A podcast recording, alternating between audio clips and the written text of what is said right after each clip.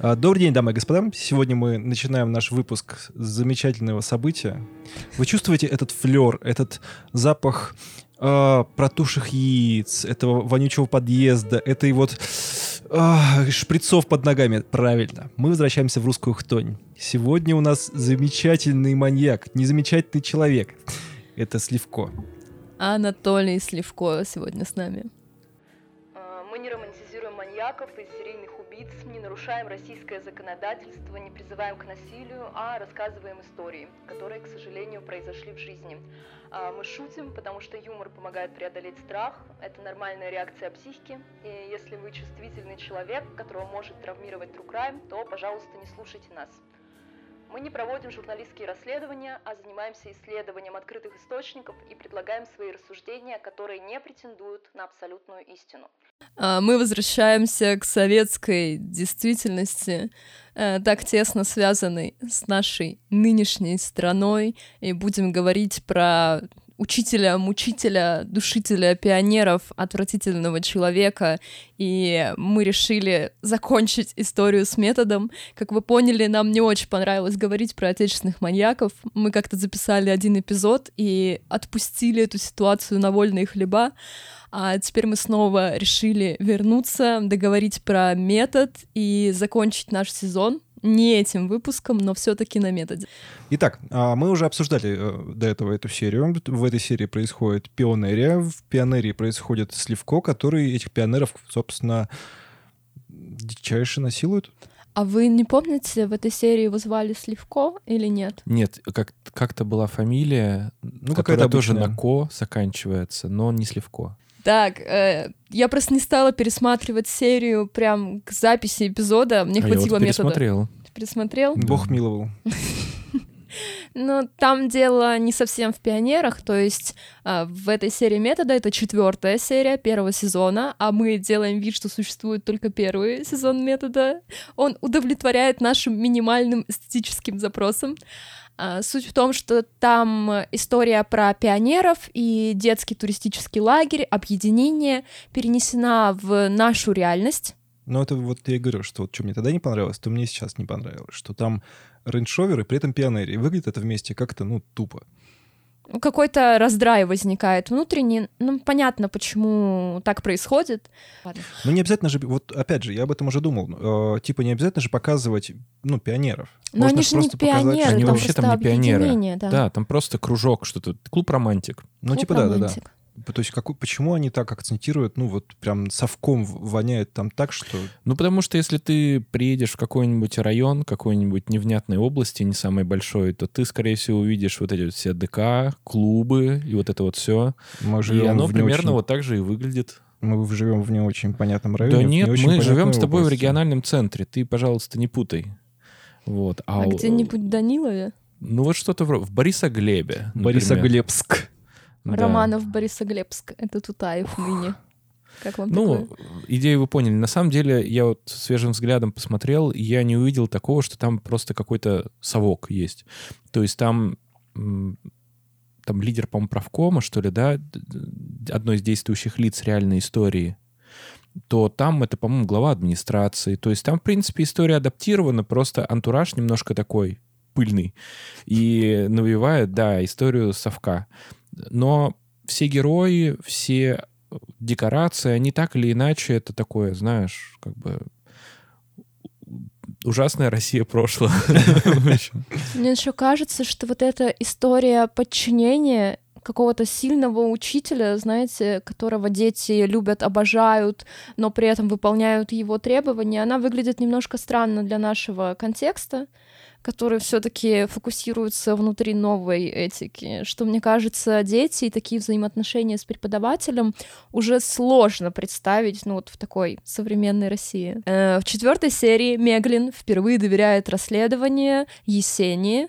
Э, Он предлагает ей найти маньяка, то есть посмотреть разные уголовные дела, выбрать себе дело и решить, куда они отправятся. И они уезжают в Михайловск, где время от времени пропадают мальчики, и Есения выявляет эту связь.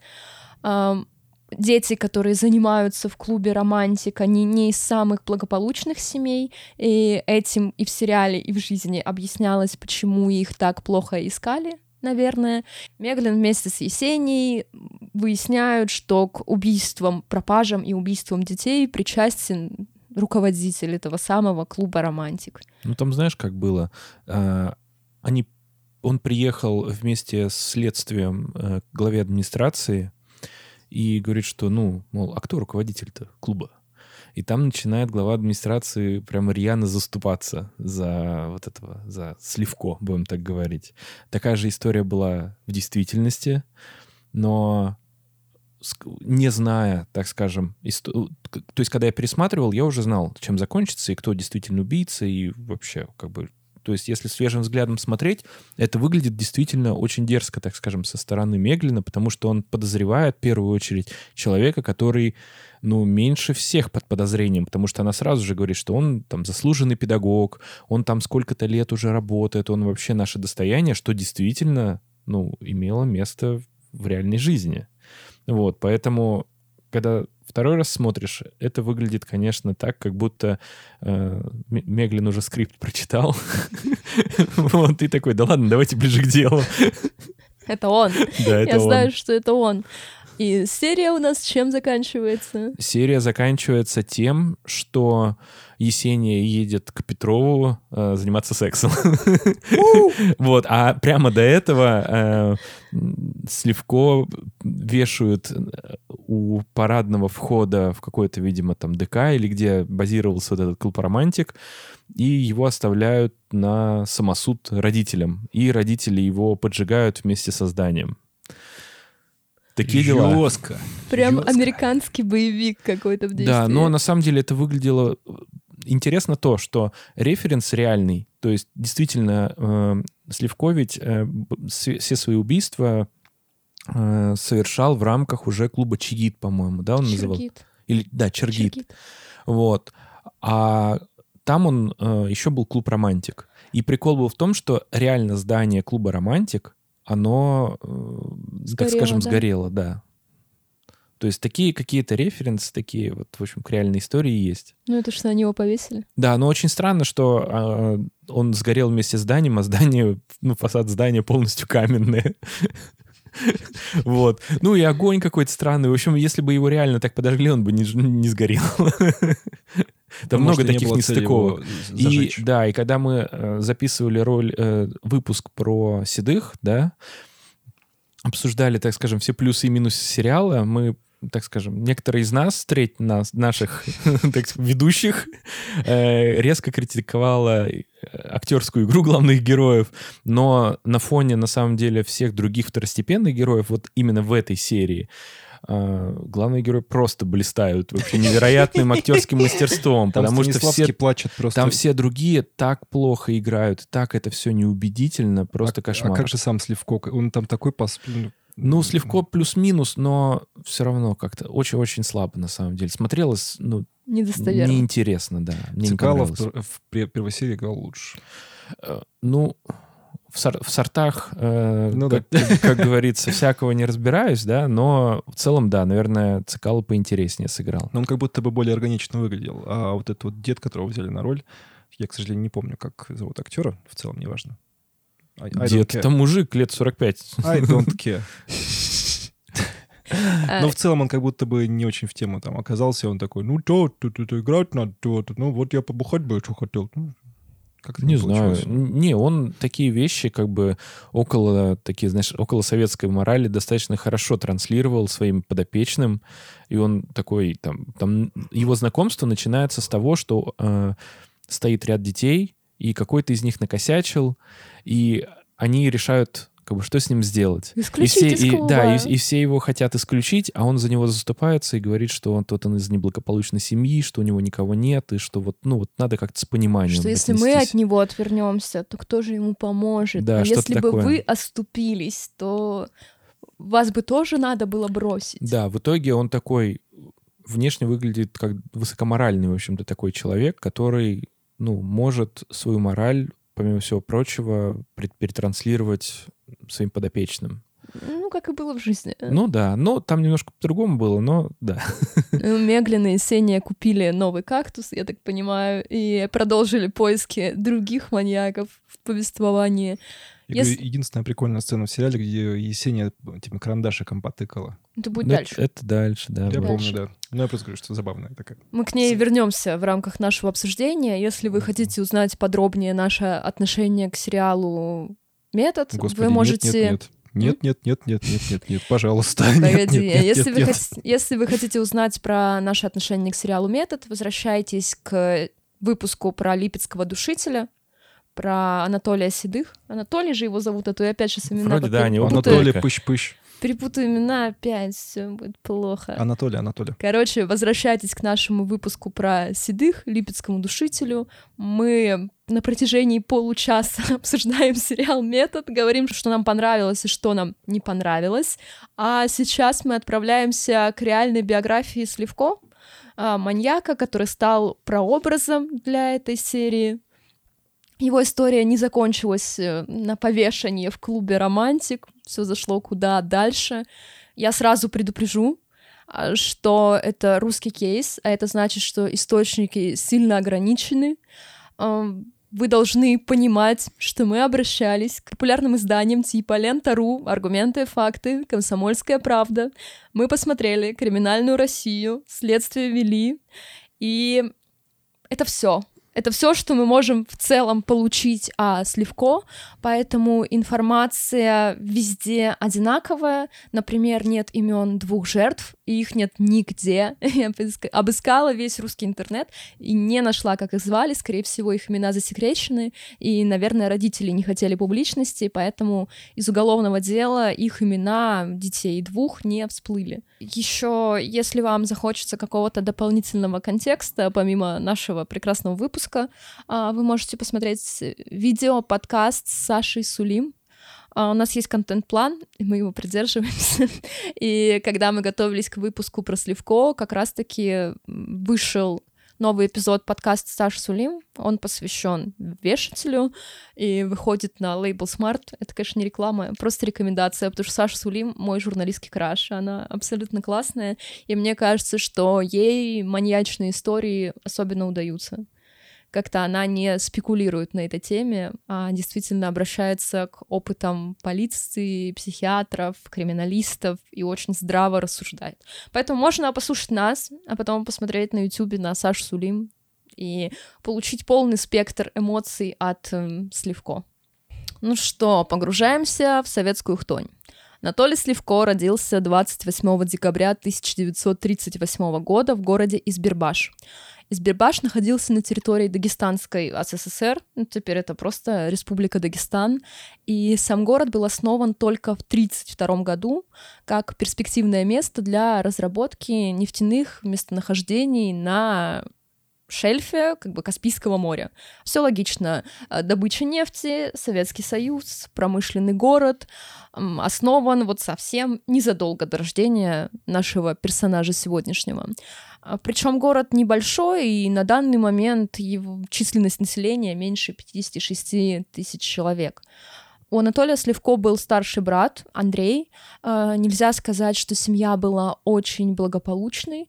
Ссоры родителей по разным свидетельствам начались еще до рождения младшего ребенка, и на позднем сроке э, мать Анатолия спровоцировала выкидыш, как указано в источниках. Может быть, у нее просто было нервное состояние, которое привело к выкидышу, или же действительно она хотела как-то избавиться от ребенка что, наверное, очень тупо на позднем сроке, потому что вариант с выкидышем точно не прокатит.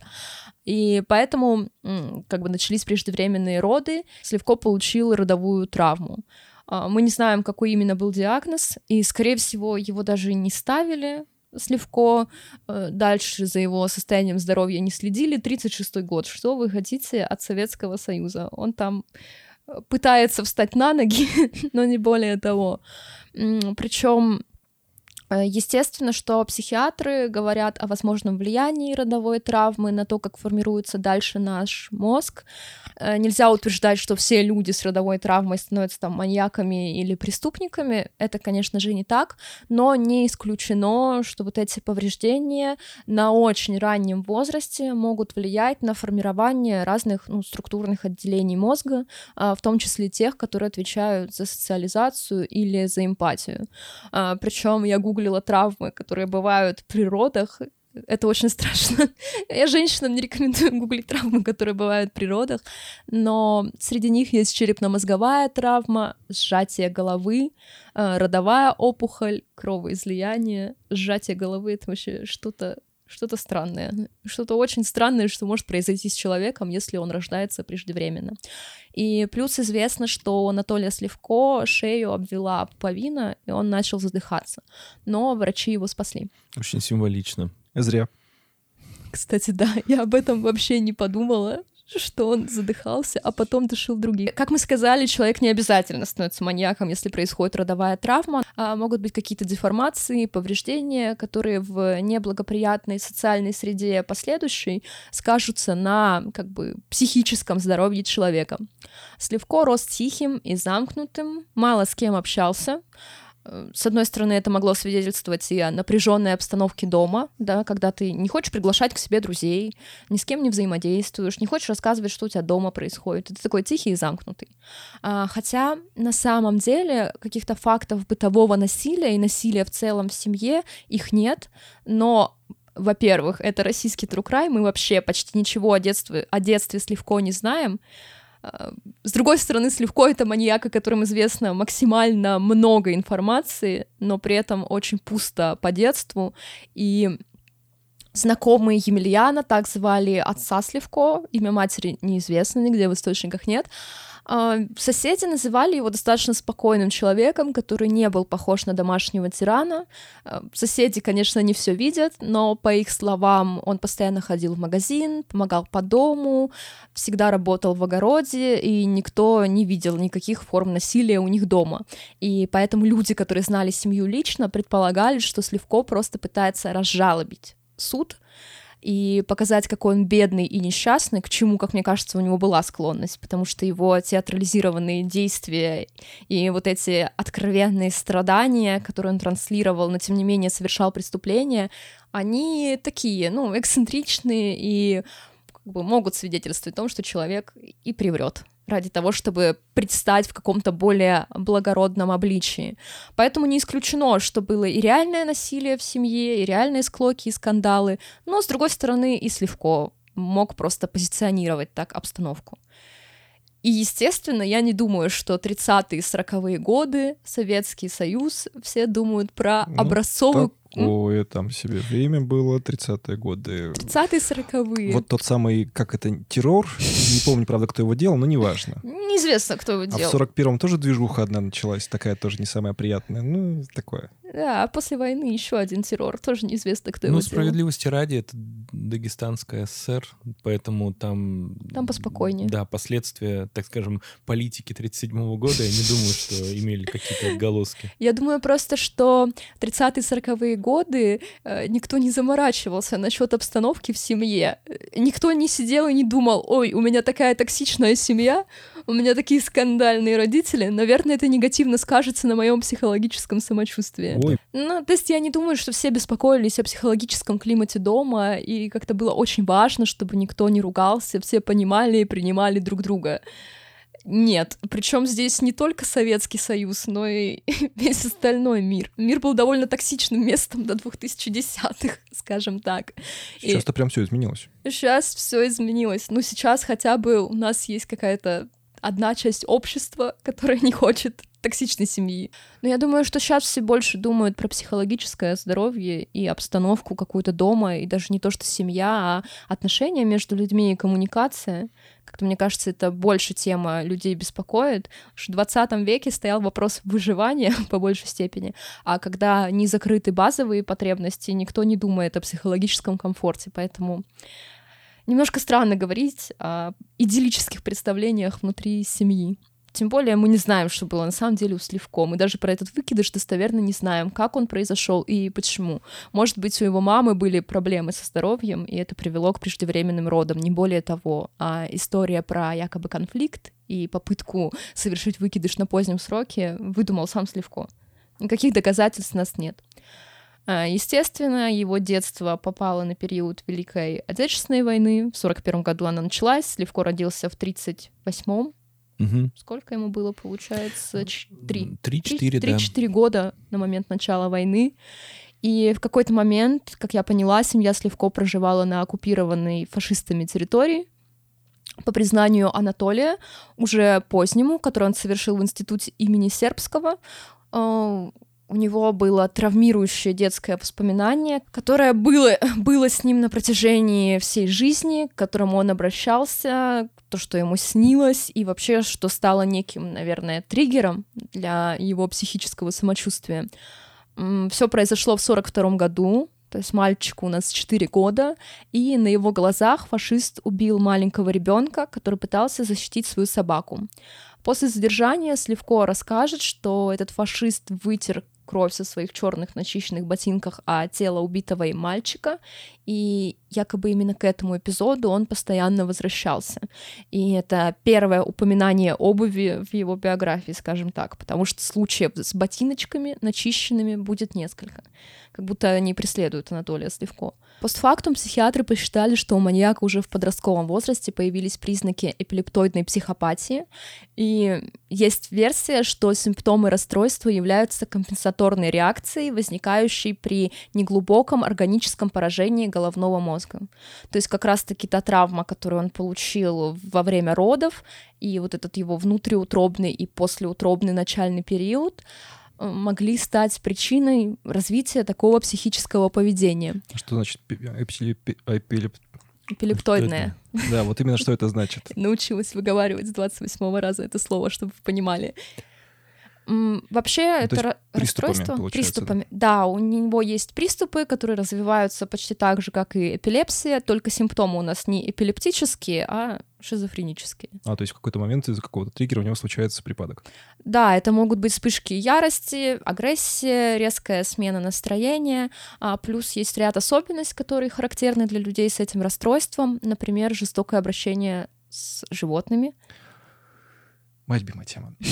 В такой форме шизофрении пациенты, как правило, как будто надолго эмоционально застревают в травмирующем событии. То есть, по сути, все то, что происходило со Сливко, другой человек мог пережить, как бы проработать и просто не вспоминать, что он был свидетелем аварии или убийства. Как бы для человека вообще свойственно закинуть это все в долгий ящик, и хоть это и влияет на твою жизнь, но тем не менее ты не застреваешь в этих событиях. А он мог их постоянно переживать, постоянно к ним обращаться в связи именно со своим психическим состоянием. И еще люди с такой формой шизофрении склонны к аутоагрессии, то есть проявлению насилия к себе. Естественно, в советском детстве никто Анатолию Сливко не ставил никакие диагнозы, никаким специальным обследованием он не подвергался. Все, что произошло, произошло в институте имени Сербского после совершенных им страшных убийств. После школы Сливко отправился в армию, классическая какая-то советская схема.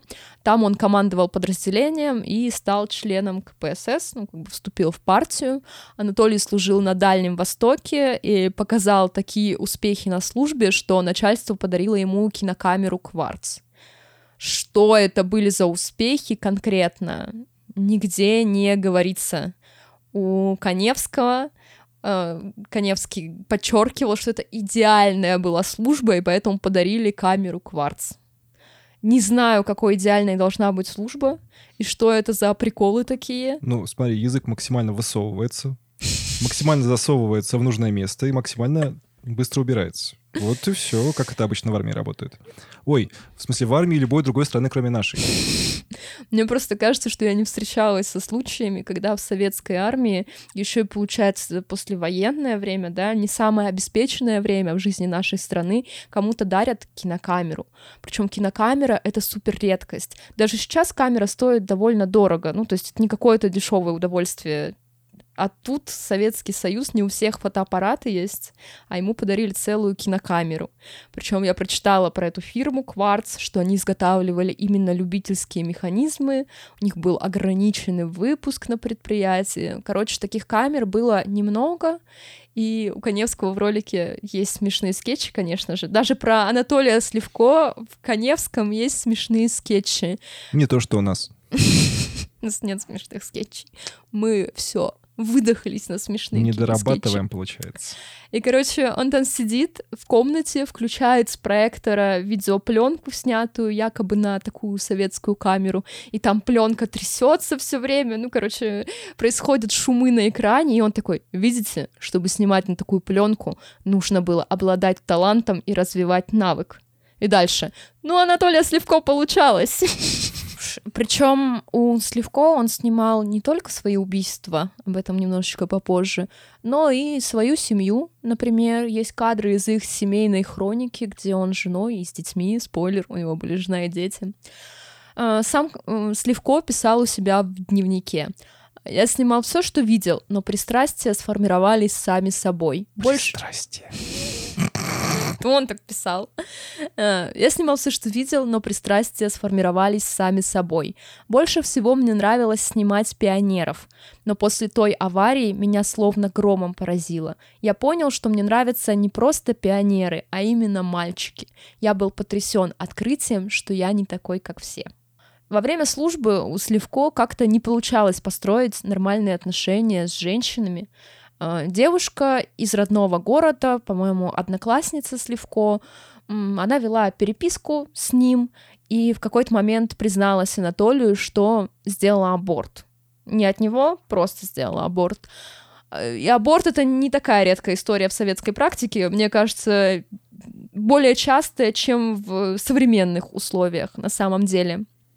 Да. Почему? Ну, потому что, типа, контрацепции не было, ты в этом смысле имеешь в виду? Да, да, и аборты только появились, плюс, в смысле, в Советском Союзе, плюс сама идеология подразумевала, что вы можете делать своим телом все, что захотите, и в в Советском Союзе были периоды разного отношения к абортам, потому что до Сталина они были разрешены, и это подарило как бы женщинам сексуальную свободу, а в Советском Союзе все же друг другу товарищи. Рабочая сила должна быть двух полов. Я где-то читал э, разгон вообще про сексуальную революцию Советского Союза до войны. Я боюсь сейчас врать, но, в общем, концепция в чем? Когда коммунисты пришли ко власти, появилась вся эта история про феминизм какого-то рода, ну, то есть, опять же, в- Про волны- эмансипацию скорее. Эмансипацию, да. То есть я не хочу ничего говорить, то есть просто появились э, движения за выгнать женщину с кухни, позволить ей не готовить, и по- позволить ей пойти работать. И там как будто бы еще была история про то, что женщина, мол, это такое понятие, ну, не то чтобы общее, но, типа, она не должна быть чьей-то собственностью, и что она может спокойно совокупляться с кем хочет. Ну, то есть вот такие Но разгоны. это история про противоположность буржуазному браку. То есть Советский Да-да-да. Союз хотел полностью себя противопоставить Российской империи. Это значит, что как бы можете заниматься сексом с кем хотите, вроде как. И вся эта история с фабриками, кухнями, детскими садами, ясельками, куда принимают детей, я не помню, по-моему, от месяца, что ли, принимали туда детей, совсем маленьких. Она вся настроена на вот этот новый формат, антибуржуазный, э, без церковных ритуалов, и что люди могут вести свободную сексуальную жизнь. Прикол Советского Союза не в том, что они все хотели феминизма или эмансипации, а дело в том, что женщина тоже должна работать. Чего она дома сидит? Половина рабочей силы просто так простаивает. Отправим ее на фабрики. Но мне кажется, что эта личность Сталина очень сильно влияла на его политику на самом деле. И уже в после сталинский период в Советском Союзе худо-бедно разрешили аборты и все такое. Вообще было прикольное понятие, извините, что я вообще ушла в какую-то другую степь, она называлась комсомольская свадьба. Ой, что-то я такое слышал. Э, Суть в том, что нужно было разорвать отношения с церковным браком, и люди в Советском Союзе все еще шли в церковь, чтобы закрепить отношения, а Советский Союз — атеистическое государство, и нужно было придумать какой-то ритуал, взамен церковному браку, красивому, со свечами. То есть они устраивали вот этот зашквар стандартный советский, да? Комсомольская свадьба. Да, где комсомольская организация делает для вас свадьбу. Но они быстро поняли, что это такая проигрышная идея. И так в Советском Союзе появились магазины для молодоженов, где можно было купить красивую одежду, туфли, платья по талонам. Если вы подали заявление в ЗАГС, подали заявление. Короче, отнесли заявление в ЗАГС, вам давали талон, и вы могли пойти в магазин и купить себе красивую одежду, в отличие от типичной советской. Такие преимущества брака. О чем мы вообще говорили? Мы, У нас как кажется, будто сегодня говорили- подкаст про аборты в Советском Союзе. Советский Союз. У А, меня просто любимая тема. Я обожаю э, про э- эту эпоху Советского Союза разговаривать, потому что там очень много чего интересного случилось. У нас со- Совет Юнион True Crime сегодня. Короче, Вставай, страна огром. Все, я молчу. а, девушка сделала аборт, вот как мы пришли к теме женщины в Советском Союзе, и Сливко не захотел с ней общаться больше. То есть его так сильно оттолкнула новость о том, что она не захотела иметь ребенка и рожать его, что он разорвал с ней всякие отношения. Уже в военной части во время службы он начал встречаться с другой пассией, но девушка оказалась не из робкого десятка, и она очень хотела замуж. Эту идею она начала активно продвигать Сливко, по-моему, даже его шантажировать, что она скажет, что она беременна, а он должен будет на ней жениться, и поэтому Сливко логично отдалился и от нее. В 1961 году, еще во время службы на Дальнем Востоке, он стал свидетелем страшной аварии, которая послужила, пожалуй, вторым триггером в его жизни. А, В толпу гуляющих пионеров врезался пьяный мотоциклист, и один из мальчиков погиб на месте. Его внешний вид, начищенные красивые ботиночки, пионерский галстук вызвали у Сливко странные чувства, возбуждение. И он сам сильно испугался эрекции и такой реакции на тело человека, сел в первый попавшийся поезд, проехал несколько станций и пытался как будто бы скрыться от этого нового чувства и уехать подальше от места ДТП. Это он сам так рассказывает. Причем у Коневского есть другой вариант этой аварии. Везде ситуация про гуляющих пионеров и мотоциклистов, а вследствие вели интерпретация иная. Какая из них достоверная? Наверное, все-таки про пионеров. Но у Коневского якобы отец и сын, сын-пионер, ехали на мотоцикле, отец был пьяный, не справился с управлением, мотоцикл врезался в дерево, пионер умер. Итог один. У нас есть труп подростка в начищенных ботиночках и красном галстуке. И, И это очень, да, и это очень сильно нравится Сливко. А Что Сливко писал в дневнике? Погиб мальчик 13-14 лет. Он был в школьной форме с галстуком в белой рубашке и в новых черных ботинках. Было много крови, по асфальту растекался бензин. У меня вдруг возникло чувство, желание иметь такого мальчика, сделать ему больно и плохо. Какой кошмар. Дневники Сливко, они такие наполненные ужасом. Кроме того, он там часто размышляет о том, что он сам чудовище, и с этим надо справиться, и что он отвратительный человек. Но уже на следующей странице он представляет маленьких мальчиков, отношения с ними, трупы детей, потом опять такой, ой, нет, это же все таки плохо, и по новой о своей страдальческой жизни, что якобы его штормило туда-сюда. Но мне на самом деле кажется, что он проявляет сочувствие только по отношению к себе. И это такое, ой, я такой бедный, несчастный, ведь мне постоянно мерещатся мальчики, и мне бы так хотелось иметь там отношения с пионером, но ведь это все потому, что я бедный и несчастный. Короче, просто э, в некоторых источниках есть информация, что якобы Сливко был глубоко рефлексирующим человеком, и что типа он так остро переживал свои страдания. Звучит как дерьмо собачье. Мне кажется, что это исключительно жалость к себе, и что вот я такой особенный, как мне себя жалко, и я не могу ничего с собой сделать. Хотя выбор между тем, чтобы совершить преступление и не совершать преступление, э, делает человек. И это разделяет его от преступника и не преступника. На этом все. Понесло, как всегда. У меня сегодня как-то, знаете, разные аспекты жизни затрагиваются в контекста. А, После армии в конце 61 года Сливко решил вернуться в Невиномыск в Ставрополье. А, В Невиномыск, нужно отметить, приехала его семья, и он решил после службы как бы, вернуться в родной дом. Э, как сам Сливко объяснял, он хотел подальше убежать от места аварии, с Дальнего Востока, где все ему напоминало о пионерах. Якобы он всю жизнь пытался избежать вот этих преступлений, но спойлер, у него ничего не получилось. А, в новом городе для себя Сливко окончил химико-технологический техникум и устроился оператором на местный азотно-туковый завод. А, Анатолий при этом продолжал мечтать о работе с детьми. Мне кажется, если ты знаешь о своих наклонностях, они тебя очень сильно беспокоят, ты не будешь работать с детьми ни за что. Ну, значит, не сильно беспокоит. Ну, что? Вот эти все его страдания в дневнике как-то не сопоставляются с его поступками в реальной жизни. Потому что если ты знаешь, что у тебя есть проблема, навряд ли ты захочешь ее постоянно как бы с нее корочку снимать. Но Сливко целенаправленно шел. Что, прости, делать с проблемой? Корочку с нее снимать. Знаешь, как с болячки. Типа болячка зарастает, ты вместо того, чтобы дать ей уйти с твоего тела, ты срываешь корочку, и Какой она у опять нас по новой. Животрепещущий сегодня подкаст. Извините, Со срыванием корочек. какие-то эпитеты. Анекдот про корочку вспомнила, давайте его не будем рассказывать здесь, пожалуйста. Он хороший? Нет, Нет, Хорошо. это Мишин анекдот. Ну, ты ну, Катин, у меня другая история была, да. э, Можете загуглить анекдот про корочку, мы его вам не расскажем. Просто бросили кость, но не дали, не дали ее съесть. Отлично. Э, В 67 году Анатолий Сливков по настоянию матери и, наверное, под давлением общества женился.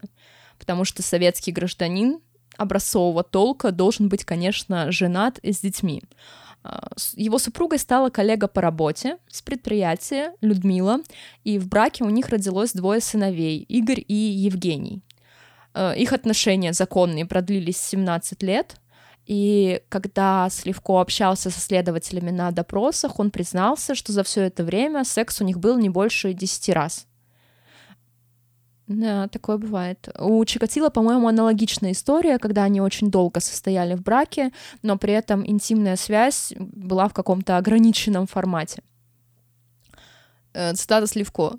«Если в процессе мастурбации вспоминал о женщине, эрекция исчезала. Стал замечать повышенное влечение к мальчикам». Ну что Какие- поделать? Какие-то у нас параллели, если честно, с Джоном Уэйном Гейси складываются, да, что вроде как я и с женщиной, но при этом Да. мечтаю о парнях, эрекция не случается. В общем, когда Анатолий Сливко приехал в Невиномыск, у него его не покидала идея того, что он хочет работать педагогом. А, Ввиду того, что у него все-таки педагогического образования не было, и он не мог просто прийти в школу и сказать, я хочу там работать учителем или еще как-то, у него была такая опция, ввиду наличия такой орга- организации, да, он стал пионер-вожатым в одной из школ Невиномыска. В общем-то, достаточно успешно, на самом деле, занимался этой всей деятельностью. На базе э, вот этой вот школы он организовал клуб «Романтик». Кстати говоря, вас не смущает вообще название клуба этого? Очень смущает. Очень. Ну, Я думаю, что здесь речь о том, что, знаешь, вот эта походная романтика. Геологи, Да, да, вот мгм. эти все Зат- люди. Затрудняюсь сказать, но на самом деле есть очень много в Советском Союзе всяких туристических э, гостиниц, всяких клубов и прочего-прочего, все, что связано с туристом, туризмом и пешим туризмом, там, восхождением в горы, очень много, что называется, романтик. Есть даже сейчас у нас развивается в Архизе, например, э, горнолыжный вот этот весь курорт. Там главный отель, который называется, вот прямо в центре, который стоит самый дорогой, называется «Романтик». Не знают они историю про Анатолия Сливко при выборе названия, я думаю. Да, да. а может, и знают? Нет, это просто на самом деле... э, оно, просто распространенное на самом деле было название, поэтому так, так вышло. Мне кажется, это реально такая геологическая история, потому что самой модной профессией же было геолог, и все, что связано с туризмом, и песни под гитару, там Высоцкий в образе геолога, свитеры, борода. Вот. Ну и ввиду отсутствия педагогического образования он давал определенные послабления своим подопечным. Например, он позволял называть себя Толик, что ни один нормальный педагог бы, естественно, не позволил бы. Но таким образом многие дети ему, так скажем, он входил в их доверие. Можно небольшую вставку про Давай. педагогов? Мне кажется, что использование имени нарушает некую дистанцию. А дистанция нужна не только для уважительных отношений между участниками, но и границ. То есть, допустим, ты не можешь при встрече поцеловать своего педагога в щеку. А Толика, наверное, можешь. Ну, это еще связано с тем, что педагог может выдать обязательное какое-то как бы задание, да, и ты должен ему подчиняться. Ведь э, есть даже, по-моему, я не знаю, это миф или нет, но есть такая история про то, что э, вообще обучаться лучше всего либо лежа, либо стоя, но точно не сидя. Вот, потому что сидя — это такая около поза подчинения, в общем, когда препод стоит, а вы все сидите. Жесть, я никогда Ничего об себе. этом не думала. Вот. Надо поэкспериментировать. Мне кажется, я как человек с преподавательской стороны могу сказать, что преподаватель стоит для того, чтобы видеть всех. Ну да. Потому что, типа, когда аудитория большая, и ты сидишь, вы на одном уровне, и ты не понимаешь, люди на тебя смотрят вообще, ты с ними в коммуникации или нет. Да, ну, в общем, это, вот, я не знаю, миф или нет, но вот ходит байка такая. Ну, в общем, в любом случае, э, Извини, а у Анатолия Сливкова все висели. все висели. Он смотрел на них снизу вверх. Так вот, Влада, как это плохо? Фу. да нормально Переживаю с помощью юмора травмирующие моменты, что криминальную Россию я посмотрела без цензуры. Да. Ну, в общем, вокруг клуба «Романтик» на самом деле возник определенный хайп, но, к сожалению, помещение, где располагался, да, располагался этот э, клуб, он сгорел. Вот. В связи с чем э, клуб перебрался, по-моему, как-то в дворец каких-то химиков, что ли, сейчас я скажу. Да-да-да, они переехали в дворец химиков, э, и там уже организовался новый клуб какой-то, который назывался Чергит. Через независимый, реки. да, школы. Да-да-да-да-да. Буст, так скажем, административного ресурса выдал э, секретарь городской партийной организации, и, в общем-то, подоплека была связана с тем, что они с Сливко были просто оба из Дагестана. Вот, то есть это просто, ну, земляк, Ну, а, понятно, как бы земляку вдру- надо на- ну да, далеко, как бы, в общем-то, достаточно приличное расстояние между регионами, поэтому ничего удивительного, что они как бы друг друга поддерживали, с учетом того, что Сливко, по словам э, детей, да, очень так прямо уважаемый был, и вообще все как бы его слушали, смотрели, все любили.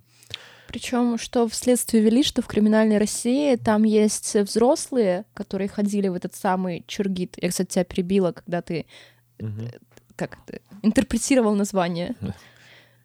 Через реки, горы и долины, как-то так. Да, да, вот. И там были взрослые, которые в детстве ходили в этот клуб, и они рассказывали, какие у них смешанные чувства. Потому что когда они узнали всю эту информацию о Сливко, конечно, это их ужаснуло и отвратило, но с другой стороны, они помнят о походах, о вот этом совместном отдыхе, о том, какие Сливко истории рассказывал, потому что, как я поняла, он реально был талантливым рассказчиком, и то, что он вещал про Дальний Восток, дети принимали с восторгом по-настоящему. Это вообще ничего в этом удивительного нет, потому что э, много уголовных дел, когда, так скажем, преподаватель обвинялся в педофилии и привлекался к уголовной ответственности, и допрашивали всех-всех-всех его учеников, и действительно те, кто были жертвами насилия, они очень негативно как бы в отношении него высказывались. Ничего удивительного в этом нет, да?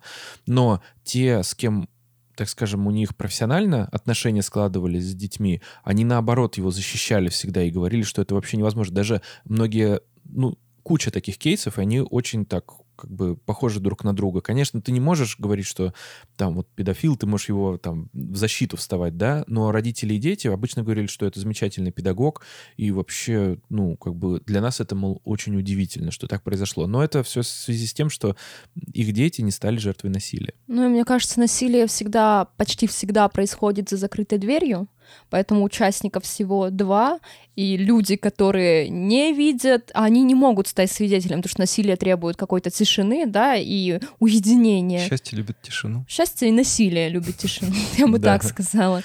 И поэтому они не могли стать свидетелями. И дальше у них есть образ какого-то идеального педагога и чьи-то там слова про насилие, ведь они же это не пережили, или их дети с этим не столкнулись. Да. Еще бы огромный интерес э, у детей вызывала сама внутренняя структура этого клуба, потому что она подразумевала наличие определенных поощрений, ну, систем поощрения. То есть это дети в основном из неблагополучных семей, и получалось так, что за какие-то заслуги, что ты помогаешь, что делаешь то, что вот как бы всем вокруг хорошо, ты за это еще и получаешь там конфеты, деньги, в общем, какие-то такие вот плюхи. И это было вообще... Все были заинтересованы, дети, в участии в этом. Ну, то есть знаешь, оно само себя подогревало, вот это. Он ввел бально-рейтинговую систему до существования бально-рейтинговой системы. Вообще нужно сказать, что изначально идея использовать камеру его вот этой вот педагогической деятельности был вообще идеей хорошей, потому что они там снимали всякие фильмы, они делали исторические реконструкции. Но все это имело некий такой странный в будущем подтекст. Например, они снимали сцены, где фашисты вешали советских солдат, где советских солдат играли, в общем-то, дети. И, естественно, когда он ну, так скажем, вот это все снимал, я уверен, что у него, так скажем, жила дрогнула. Будем это так Мне называть. кажется, он так натерял свой стержень после этого. Как раз-таки у Роберта Рестлера он объясняет, что триггеры, так называемые, работают на маньяках, но это не значит, что без триггера человек бы не совершил поступок. Просто триггер случился бы раньше, позже. Триггером могло стать что-то другое. То есть то событие, которое человек с адекватной психикой не воспримет как какое-то негативное или не примет близко к сердцу или перешагнет и пойдет дальше. Для них триггер в любом случае произойдет, а, просто неизвестно, что это будет. То есть, по сути, как бы, если бы не камера, если бы не пионерские ботиночки, случилось бы что-то еще, что запустило механизм убийства. История с повешением. Почему как бы так происходило и как вообще он детей вешал? Своим подопечным объяснял, что почему им нужно сунуть голову в петлю. Он им говорил, что у них там, что он снимает фильм. Это вот когда он использовал камеру непосредственно. Он говорил, что это необходимо для того, чтобы э, поставить эксперимент. Ведь он пишет э, книгу про там про партизан, еще что-то, и сколько человек типа может, ну там провести в петле. Он рассказывал про то, что он пишет какой-то там справочник, и сколько типа человек может без воздуха прожить. В общем, разные-разные у него были такие вот фишки. Даже была тема, вот я, я если честно, я всякого прочитал, всякого увидел, но у тебя я увидел, что э, это на меня бы как на ребенка подействовало определенно. Это что у тебя позвонки растянутся.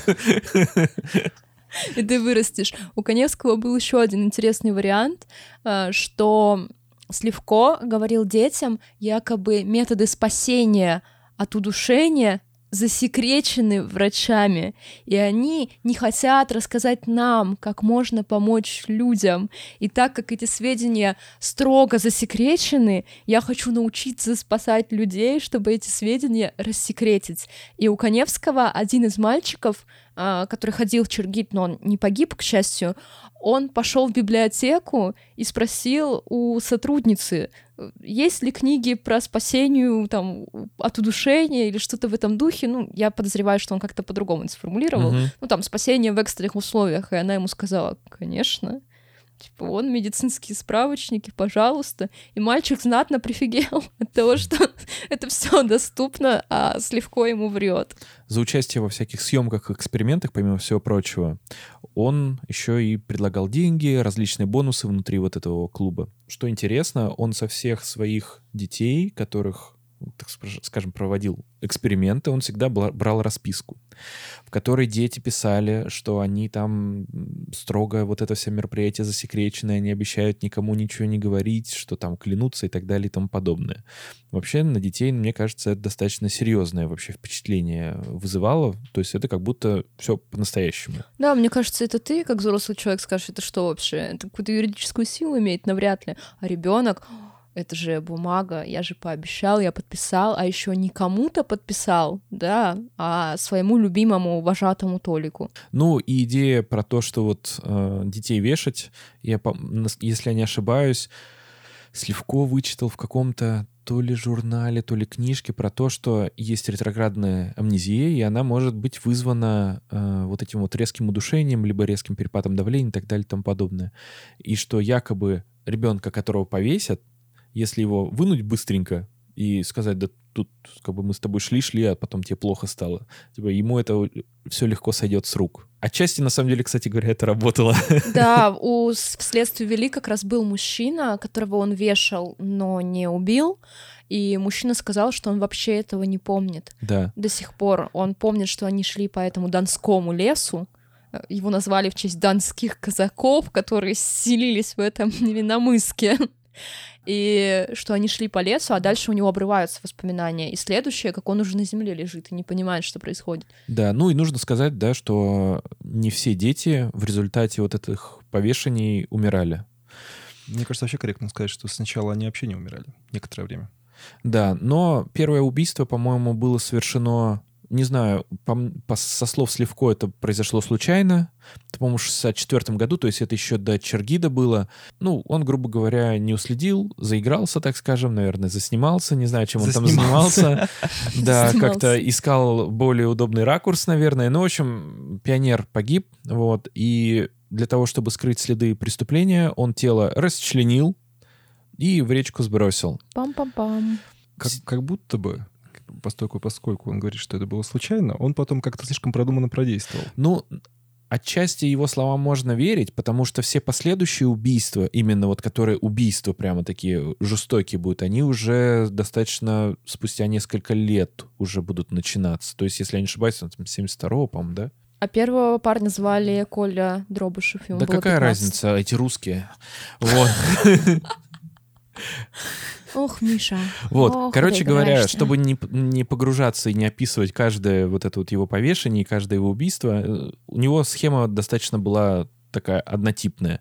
Он э, заманивал пионера в какой-то в глушь, объяснял ему Донской под каким-то, да, в Донско- Донской лес, под каким-то предлогом ему объяснял, почему он должен голову в петлю сунуть. Обычно это сопровождалось тем, что пионер наряжался в форму, в чистые ботинки, вот в эти вот начищенные, и Сливко это все дело снимал. Если я не ошибаюсь, был выпуск, я какую-то программу смотрел, где прокурор, который в итоге э, выступал на стороне обвинения, рассказывал просто детали. Помощница прокурора. Да-да-да.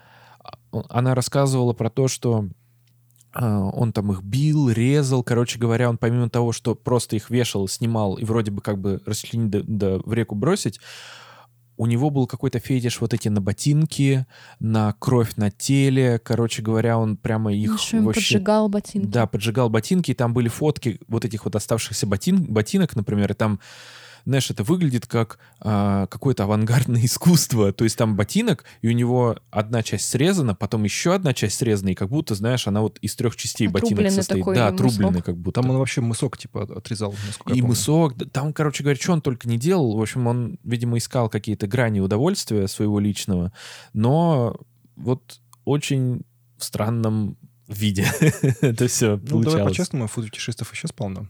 Как бы Ну, Фуд-фетишисты, и- не, не хотят ноги отрубать и их там что-то как-то кто его калечить. знает? Им просто нравятся ноги. Да, Ничего плохого, ноги прикольные. да. Они Знаю. мытые. Ты просто красивых не видел. Очень странная история про второе убийство, про Сашу Несмеянова. До убийства молодой человек рассказывал всем окружающим, что он отращивает волосы. Это было достаточно непопулярно э, в то время, Союз, да. И что это необходимо для роли. Вообще, мама Саши Несмеянова очень активная женщина. Она, кстати, принимала участие в съемках обеих программ «Криминальная Россия. Следствие вели», что достаточно непривычно для родственников жертв в России, по крайней мере. И она очень активно искала сына. То есть она обивала пороги всех администраций, прокуратур, разных структур. Она обращалась в партию. Она поехала на личный прием к Брежневу. Ее к Брежневу не к самому не пустили, но она была в приемной и рассказала о ситуации. Его мама ездила по разным городам, где мог находиться мальчик. И она сама описывает, что она могла ехать на автобусе в городе, увидеть ребенка в синей курточке и выбежать на улицу, потому что ей показалось, что это ее сын. И ей отказывали в возбуждении дела сначала, потом говорили, что мальчик сбежал, и как-то вообще не двигалось расследование, и никто даже не пытался связать два этих исчезновения, хотя дети примерно одного возраста в небольшом городе, Невиномыск маленький город, пропадают, ну вот с не очень продолжительным интервалом времени. И, короче, мама Саши Несмеянова пережила какой-то бюрократический ужас помимо смерти своего ребенка, лишь бы возбудить уголовное дело. И в итоге сейчас как бы она до сих пор тяжело переживает по поводу утраты сына. И, если я не ошибаюсь, именно как бы она сказала, что мальчик готовится к роли, потому что ей позвонила учительница из школы и сказала, что ваш сын волосы отращивает, надо бы его подстричь, потому что в советской школе все должны быть коротко стриженные. И мама в защиту ребенка сказала, что да он готовится там к роли, а какой фильм, с кем снимают, ну, в школе, наверное, какая-то самодеятельность, типичная история. И учительница эту ситуацию высмеяла при всем классе, что, мол, ой, Саша, он и с актером станет, ха-ха-ха, хи-хи-хи. Токсичное преподавание вошло в чат. Сове- Советская школа обучения детей. Да, у нас и в наше время, в общем-то, то же самое было. Так это она и была. Учителя всё такие, та же- такие все всё та же хорошие, самая конечно. Женщина. Ну и суть в том, что она высмеяла мальчика публично, а подросток, ну, как бы ты себя неуверенно чувствуешь и без всяких учительниц и их комментариев. И когда он пришел домой, он сказал маме, что «мам, я тебе больше ничего не расскажу, потому что ты не оправдала мое доверие». А на следующий день он ушел и не сказал ей, куда он ушел, с кем он ушел. Хотя, как я поняла, у них были довольно ну, приятные, близкие отношения. И, возможно, если бы не эта история, он бы сказал, мам, я пошел с дядей Толиком из Чергида снимать фильм. Как будто бы чувствуется небольшая вина учительницы. Ну, это очень опосредованно, очень далеко и опосредованно, но просто мне кажется, Но что она это запустила цепочку. не, не тактичный пост- эффект бабочки. Доминошку бросил. Да. И поэтому как бы нельзя сказать, что там все были дети неблагополучных семей. Мне кажется, в Советском Союзе еще была такая тема, что, мол, родители работают, а с ребенком школа как-нибудь разберется. Ну, то есть там дополнительные занятия, уроки, э, дети сами ходили, возвращались из школы, грели себе еду, все остальные были заняты работой. И это было, наверное, абсолютно нормально, и поэтому родители отчасти не вникали, да, с кем они там идут фильм снимать, да с кем-то от школы. Что, зачем это выяснять? Что с ними может случиться? А оказалось, что с ними случился дядя Толик Сливко. Кошмар, получается. После этого случая Сливко начал терять человечность, можно сказать. Он начал искать новые грани жестокости, распиливал тела, развешивал, убил еще двух детей. Ну и, собственно, стал творить, творить всякую дичь. А, Есть большая цитата про то, как он рассказывает, что когда он э, расчленял жертву, никакого отвращения у него не было, но подсознательно оценивал ситуацию. Одни мысли оценивали плохую сторону, другие — хорошую. После всего этого у него приходило обычное нормальное состояние, и после преступления и трупы и тела он уже закапывал, сжигал и так далее. То есть любыми способами пытался избавиться от тела. Что... Мне кажется, важно, что он сжигал вещи. Ну, то есть он полностью Но он отдавал понимал, себе да, отчет. абсолютно. Я и говорю, что вот э, как будто бы, когда первое убийство было совершено, он уже понимал, что делать. Он расчленил, и он тоже сжег одежду, и как будто с первого раза, даже когда случайно он убил, он уже понимал, что он не хочет быть пойман и хочет продолжать свое зверство. Да, в дневнике он писал, что как я хочу, чтобы меня поймали, ведь я такой плохой человек. Короче, все вот эти э, омажи к чувствительности Сливко, мне кажется, абсолютно неспособными Но на это- жизнь. Я тоже не верю. Короче, а, давайте перейдем сразу к июлю 85 года, когда в милицию обратилась а, мать и сестра последней жертвы маньяка. Этот был 13-летний Сережа Павлов. Он ушел рыбачить на реку Кубань, но не взял с собой никакие рыболовные принадлежности. Соответственно, родственники почувствовали некоторого рода несоответствие.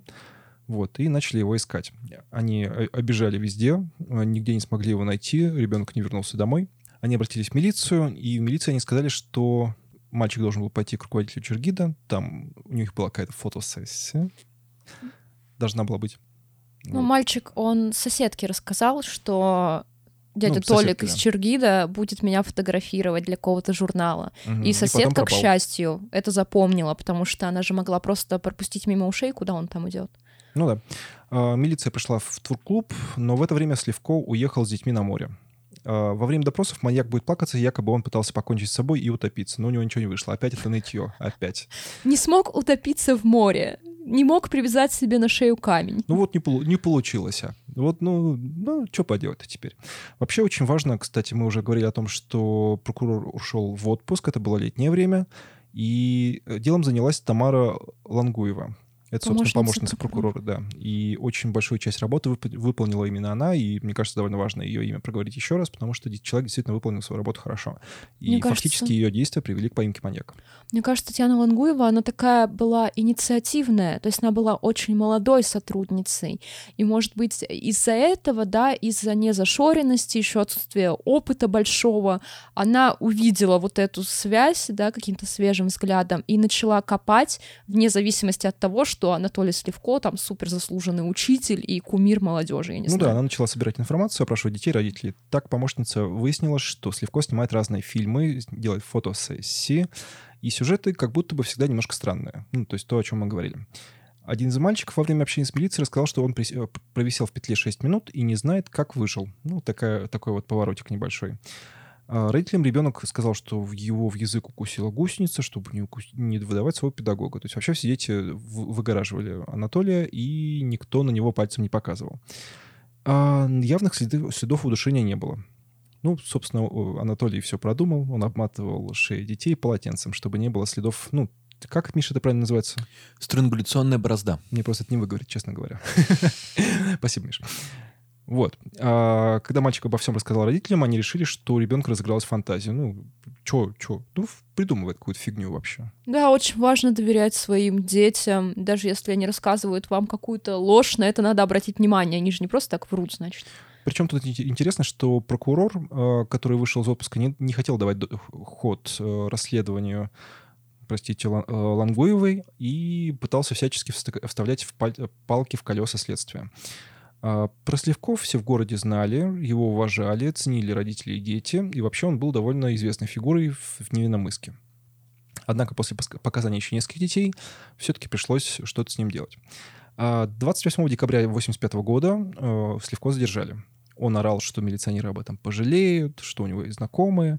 И Но он такое. был партийным человеком, нужно понимать, да? То есть это он не просто там какой-то учитель, он, он член партии, он вообще суперуважаемый человек, и его Ударных в небольшом труда, городе вообще, спорта. да, все А знают. еще заслуженный учитель РСФСР. Это довольно, ну, такое статусное звание. Сам статус заслуженного предполагает, что ты как бы ультимейт крутой. Ну, То есть ты вообще, и ты просто свершения. батя. Да. Но мне еще кажется, что советская действительность была очень зарегламентированная. Поэтому то, что ему дали без выслуги лет. Да, то есть он не работал 15 лет с детьми, прежде чем получить это звание, говорит о том, что у него были суперлояльные и хорошие отношения внутри партии. А теперь ребятки пошли к жести. Э, У него пошли обыски и в клубе, и у него дома. Он всячески этому противился, но в щитовой, в- точнее, за дверью, на которой было написано «щитовая», нашли некоторое количество жести. Там были пионерские галстуки, ботиночки, полусожженные, разрезанные, как мы опять же уже говорили.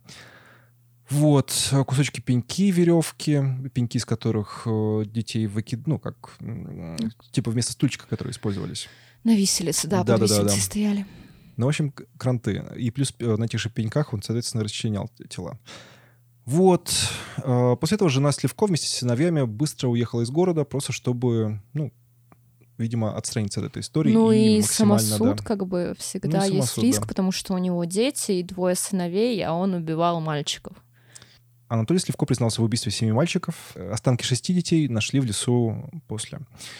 А, Судебный процесс состоялся в июне 1986 года. А, Проведенные в ходе судебно-психиатрические экспертизы показали, что Сливко вменяем и был вменяем в момент совершения убийств, но склонен к педофилии, некрофилии, сади- садизму, некросадизму, фетишизму, вампиризму и пиромании. Сливко приговорили к смертной казни. Я думал, ты скажешь некромании. Некромантии. Некромания. А, При этом он провел в- в камере довольно долгий срок для советского опыта. Да, уже из тюрьмы он написал своей жене прощальное письмо, в котором он всячески раскаивался, извинялся, что он ей жизнь испортил, и он очень жалел, так как они во время расследования пересматривали записи, чтобы понять, какие мальчики пострадавшие, какие убитые, чтобы Сливко дал комментарий, когда это все происходило. Он такой, я смотрел эти записи и понял, что я слишком мало снимал семью. На видео почти нет ни тебя, ни моих сыновей, и мне так жаль этой упущенной возможности. Ну да, и, к слову, у него было двое сыновей. И хорошо, что их не было на этих записях, наверное. Но он сам признавался, что он, у него были идеи убийства одного из них. Старшего, по-моему. Да. Ну, в общем, там само производство судебное на самом деле больше напоминало какой-то балаган. Вот, потому что сам Сливко играл какую-то непонятную роль, он пытался как-то себя выградить, говорил, какой он вообще нелюдь и вообще, что это ужасно. Ну, как странные, в общем, эмоции это вызывает, потому что город небольшой, э, вся скамья э, присутствующих в зале судебного заседания это представители потерпевших, ну, там, законы представительства родители, там, какие-то близкие, которые тебя просто взглядом испепеляют, и ты какую-то телегу задвигаешь про то, что мне так жаль, это так ужасно, еще что-то. В общем, выглядело, на самом деле, это очень фальшиво. Я думаю, что негодование у родителей было вообще выше крыши. Помимо всего прочего, видимо, особой этики судебной не соблюдалось. Ввиду этого показывали кадры из пленок для свидетелей, а, показывали какие-то э, зачитывались протоколы осмотра места происшествия, осмотра обыска, ой, это протоколы обыска. В общем, там кромешный ад вообще прямо в текстовой форме происходил, и ничего удивительного не было. Там патрулировала скорая помощь прямо у зала суда, и многих-многих э, законных представителей потерпевших их просто увозили. Со стороны обвинения был вот этот вот прокурор, да, э, это... Нет, а, нет, нет, нет, в зале, да, обвинение поддерживал, в общем-то, прокурор, это вот чьей, чьей помощницей была вот девушка, которую вот мы описывали. Лангуева. Да, Лангуева. Прокурор Цукерштейн подготовил достаточно интересную речь, на тот момент она была такая, язык не поднимается сказать крутая, да, будучи адвокатом, но она оказалась достаточно э, убедительная для суда, журналисты на тот момент указывали, что якобы его речь была как бы очень убедительная, очень лаконичная и такая прямо хлесткая. хлесткая, да, и в последующем какие-то обороты, которые он использовал, они легли в основу обвинительных речей других прокуроров, но по своему опыту могу сказать, что, как правило, это все прокуроры говорят на языке канцелярита, поэтому я не думаю, что там что-то эдакое было. Вот. Э, защита же с его стороны выиграла только тем, что до 89 года обжаловали судебное постановление, таким образом у него просто был какой-то запас, так скажем, по времени до вынесения итогового решения. Сливко расстреляли 16 сентября 89 года. Клуб Чергит как ни странно, прекратил свое существование. Само здание, в отличие от сюжета сериала «Метод», стоит до сих пор на месте. До сих пор многие э, жертвы его насилия, они до сих пор живы. Есть даже была программа на Первом канале с ведущей Малышевой, по-моему. Вот, там, значит, э, приглашались вот эти вот жертвы. С Малышевой? Которая «Жить здорово» ведет? Нет, нет. Это называется бальзаковский возраст. Да, да, Бальзак, ты прав. Я не помню, откуда я это знаю, но, видимо, Я в детстве видела пару серий этого сериала. Да, я тоже видел, ну, как бы, бог ей судья. В общем... Вот, и, в общем, программа строилась на том, что э, приглашались в студию э, вот эти вот пионеры, то есть они уже такие ну, там им за 50, по 60 лет, ну, как бы взрослые, взрослые люди уже, да. И они рассказывали вот эти вот истории, как с ним вообще происходило. То есть кто-то говорил, что, ну, было, да, насилие какое-то, то есть я вроде бы помню, что там вешали, не вешали, как-то, знаешь, видимо, э, как-то либо стокгольмский синдром, либо просто как эффект отмены, да, ну, получается. То есть, да, замещение, то есть ты не как бы негативные воспоминания забываешь, а все хорошее помнишь. Вот, то есть все в, разных, в разном ключе э, рассказывали вообще об этих событиях. Кошмар, короче. Да. После просмотра кажется, что вот эти события так близки и так ужасны вообще, конечно. Хотелось бы сказать, что сам Сливков вызывает... Ну, опять же, я, наверное, повторюсь, я уже, по-моему, из передачи в передачу, точнее, из подкаста в подкаст. Нет, у нас передача, следствие вели. А давайте называться передача. Ну, они передача подкаст забились, забились передача. Теперь Я считаю, нам нужно переделать аватарку. Не, аватарка ладно, но теперь будем называть передачу. Передача. Ну, короче, из выпуска в выпуск я уже говорю, что омерзительное чудовище, что предыдущий, что Даймер, что этот... А. Мне кажется еще, что вот он действовал на доверии детей, и то, что он таким образом организовал систему, что дети от него зависели, да, с этими баллами, с клубом, что все друг с другом как-то повязаны. Это все создает еще какие-то худшие эмоции от его и так отвратительных действий.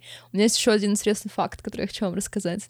А, В 88 году, до того, как Сливко расстреляли, к нему обратился следователь Исса Костоев, который в 80-е годы был заместителем руководителя отдела по расследованию особо важных дел прокуратуры РСФСР. Да, я знаю, все эти структуры называются очень по-длинному.